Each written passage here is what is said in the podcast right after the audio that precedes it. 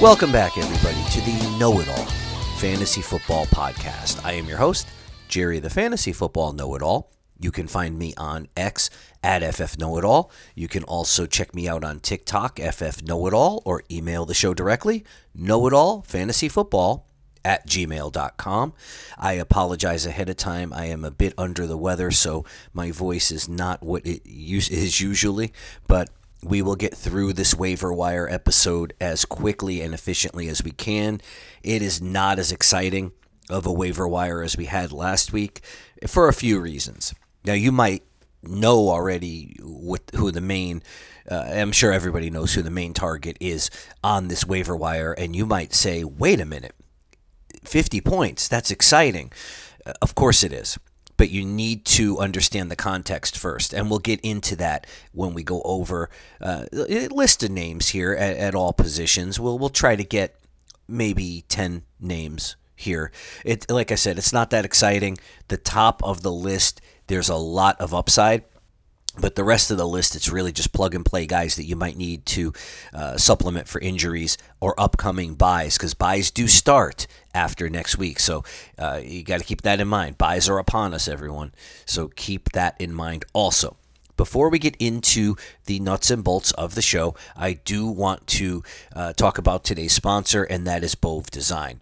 In this day and age where everybody is setting up some type of business online, whether it is a main source of income for you or just a side hustle. You need a website that is fully functional that gets your business needs accomplished. And that's where the folks at Bove Design come into play. Let Rob and Company tailor your website, your banner ads, your logo, everything to suit the needs of your business and the wants and needs of your customers. You can find them on Instagram at bove.design. That's B O V E dot design. And let Rob, the owner, know what you need and let them take care of you. Let them help you set your business up for success. You will be happy that you did. All right, so it's going to come as no shocker here that uh, De'Von Achane is the number one waiver wire pickup this week, and it's not even close.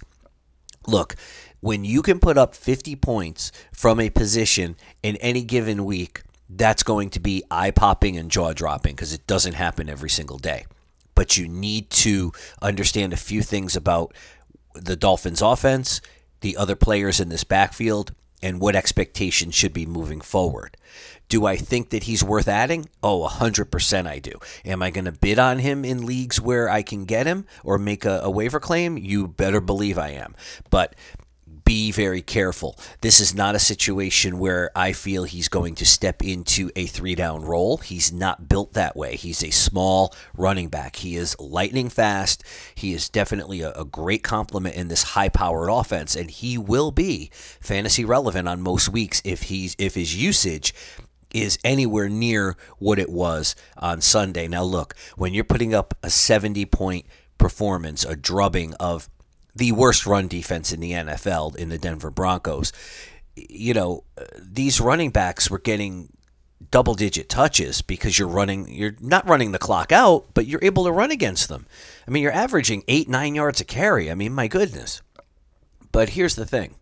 You cannot expect a 50 point performance from him every week. You can't pre- expect a 20 point performance from him every week. He is more of a low end running back 3 or a high end double flex, meaning if you're in a two flex league. Right now, he's flex worthy at best, is what I'm trying to say. That's not to say that he couldn't emerge. Raheem Mostert's 31 years old, and Raheem Mostert is injury prone, and so is Jeff Wilson. But Jeff Wilson is something else that we need to talk about in this mixture, too. Achane is going to get more touches after what we saw on Sunday. How many more, we just don't know. In another week, Jeff Wilson will come off of injured reserve, and this coaching staff loves Wilson. You're going to see a three headed monster out of that backfield. Tua likes to throw the ball. Jaylen Waddle was also out this weekend, so that played into their game plan a little bit too. So it was a perfect storm for Achane.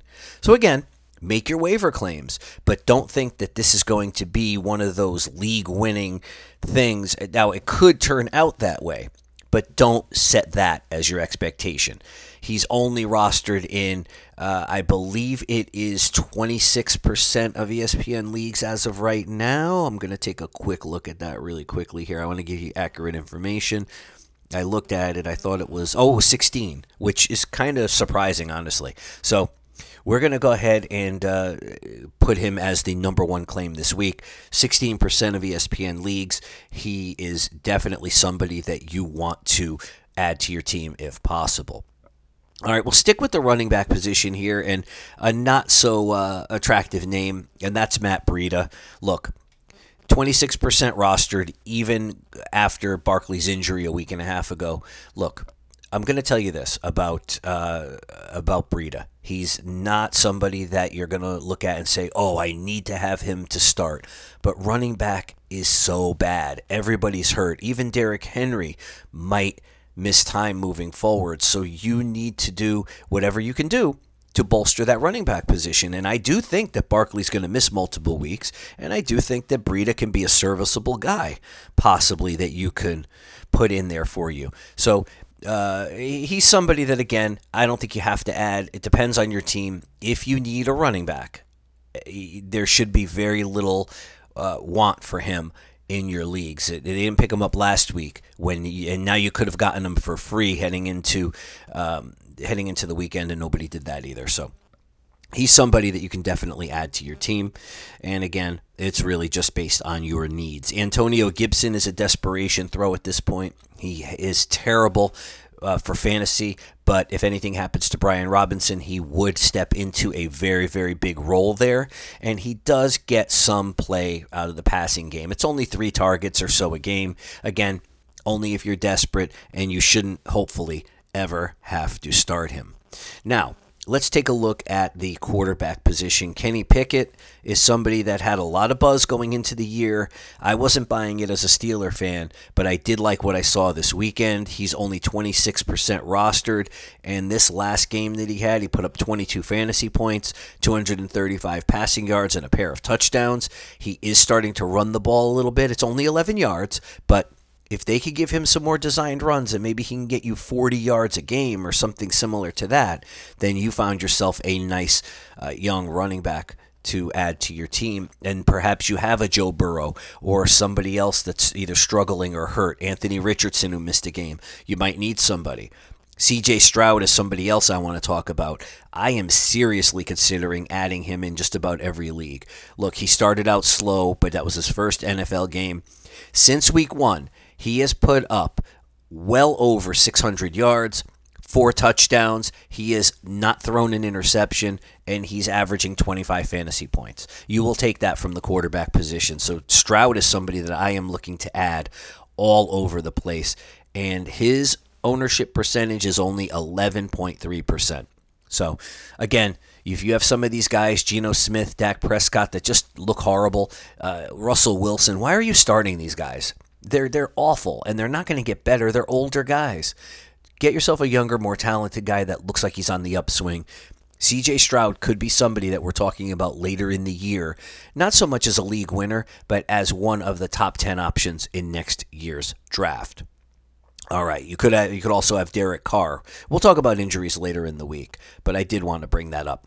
On the wide receiver front, Tank Dell is the one I would rather have of all the wide receivers on this docket. And look, the the reasons for that are easy. The target share that he's getting there in Houston. I, we just talked about the quarterback, C.J. Stroud. This guy has gotten 10 targets and 7 targets the last two games. He is he's uh, scored, put up for you 20 plus points two weeks in a row from the wide receiver position. He's finding the end zone, had 145 yards and a score on Sunday. If he's out there in your league, Tank Dell, he's only, let's see here, 23% rostered. If he's out there, make that claim as far as how much you would bid on most of these guys, Achane is the only one that I would say you put a decent bid on and maybe 25% of your fab, but no more than that. The rest of these guys, they're they're lower, lower end. But Dell is a guy that I might consider 10% of my remaining fab on just because I, I like the upside there. Josh Palmer, 9.9% owned. Obviously, Mike Williams, we'll talk about injuries later in the week. He's out for the year with a torn ACL, so they're going to have to get somebody else involved there. I like Quentin Johnston a little bit better, but I will tell you that Palmer is a good at least a decent option over the next couple of weeks to see an uptick in playing time and an uptick in uh, targets. He did have seven targets against Minnesota for a touchdown, 66 yards. So yeah, I, am not excited about it, but maybe your receiving corps is hurting and you need to add somebody. Maybe you went running back heavy and you need some receivers. Josh Downs, Indianapolis Colts. This guy, you want to talk about targets at 3.2% owned. He's getting 12 he got 12 targets last week. He's got 24 targets on the season and a lot of those came with Richardson as the quarterback. So you can't look at this and say it's only a Gardner Minshew thing. I think he's a thing there. Now, is he going to win you a league? No. But if you need a flex, if you're getting 13 points out of your flex every week, you're happy with that. You will absolutely take that. And 8 catches, 12 targets, 57 yards will do that. So again, these are guys that again are are not necessarily going to win you your league, but could give you value down the stretch. Now I mentioned Quentin Johnston. He was not as involved as Josh Palmer, and he hasn't done well this season. He only had three targets for 10 yards, caught two passes, gave you three points. This is somebody that might not even be on the waiver wire. So uh, or not might, might not even be scooped up off the waiver wire based on performance. So he's somebody that if you want to be sneaky, wait for waivers to clear and add him for free. But if you want to make a claim for him, do so. I feel that with Mike Williams gone for the entire season, I do believe that he's going to emerge as the number two to Keenan Allen's number one in that high powered Chargers offense, especially if Austin Ekeler continues to miss time. And I do believe that he will. Tight ends, there's really not much to talk about other than Luke Musgrave and perhaps Logan Thomas.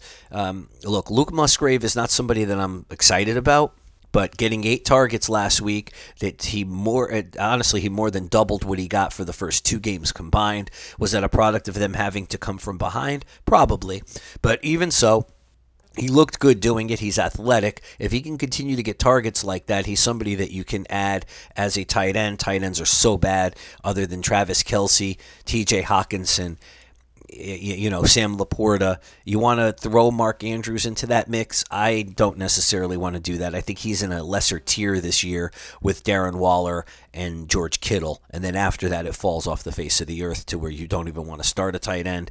But before we go down that rabbit hole. Logan Thomas is somebody that if he plays, he has a more of a, a, chance to get a touchdown than almost anybody else in that position. So he might be a good streamer for you if he plays. He's only 4% owned. And one last guy I want to talk about. I really don't want to talk about him, but I guess we have to. And he's another Charger, and that's Gerald Everett. It seems like he lets us down no matter what, but he is catching passes here. It's not a lot. It's not pretty. He got six targets uh, for 30 yards, nine points. He got seven points the week before. So, look, he's not giving you goose eggs. So, at this point, if you're desperate, I guess you can go ahead and get him 32.9% rostered. So, like I said, it is not an attractive waiver wire proposition at all this week.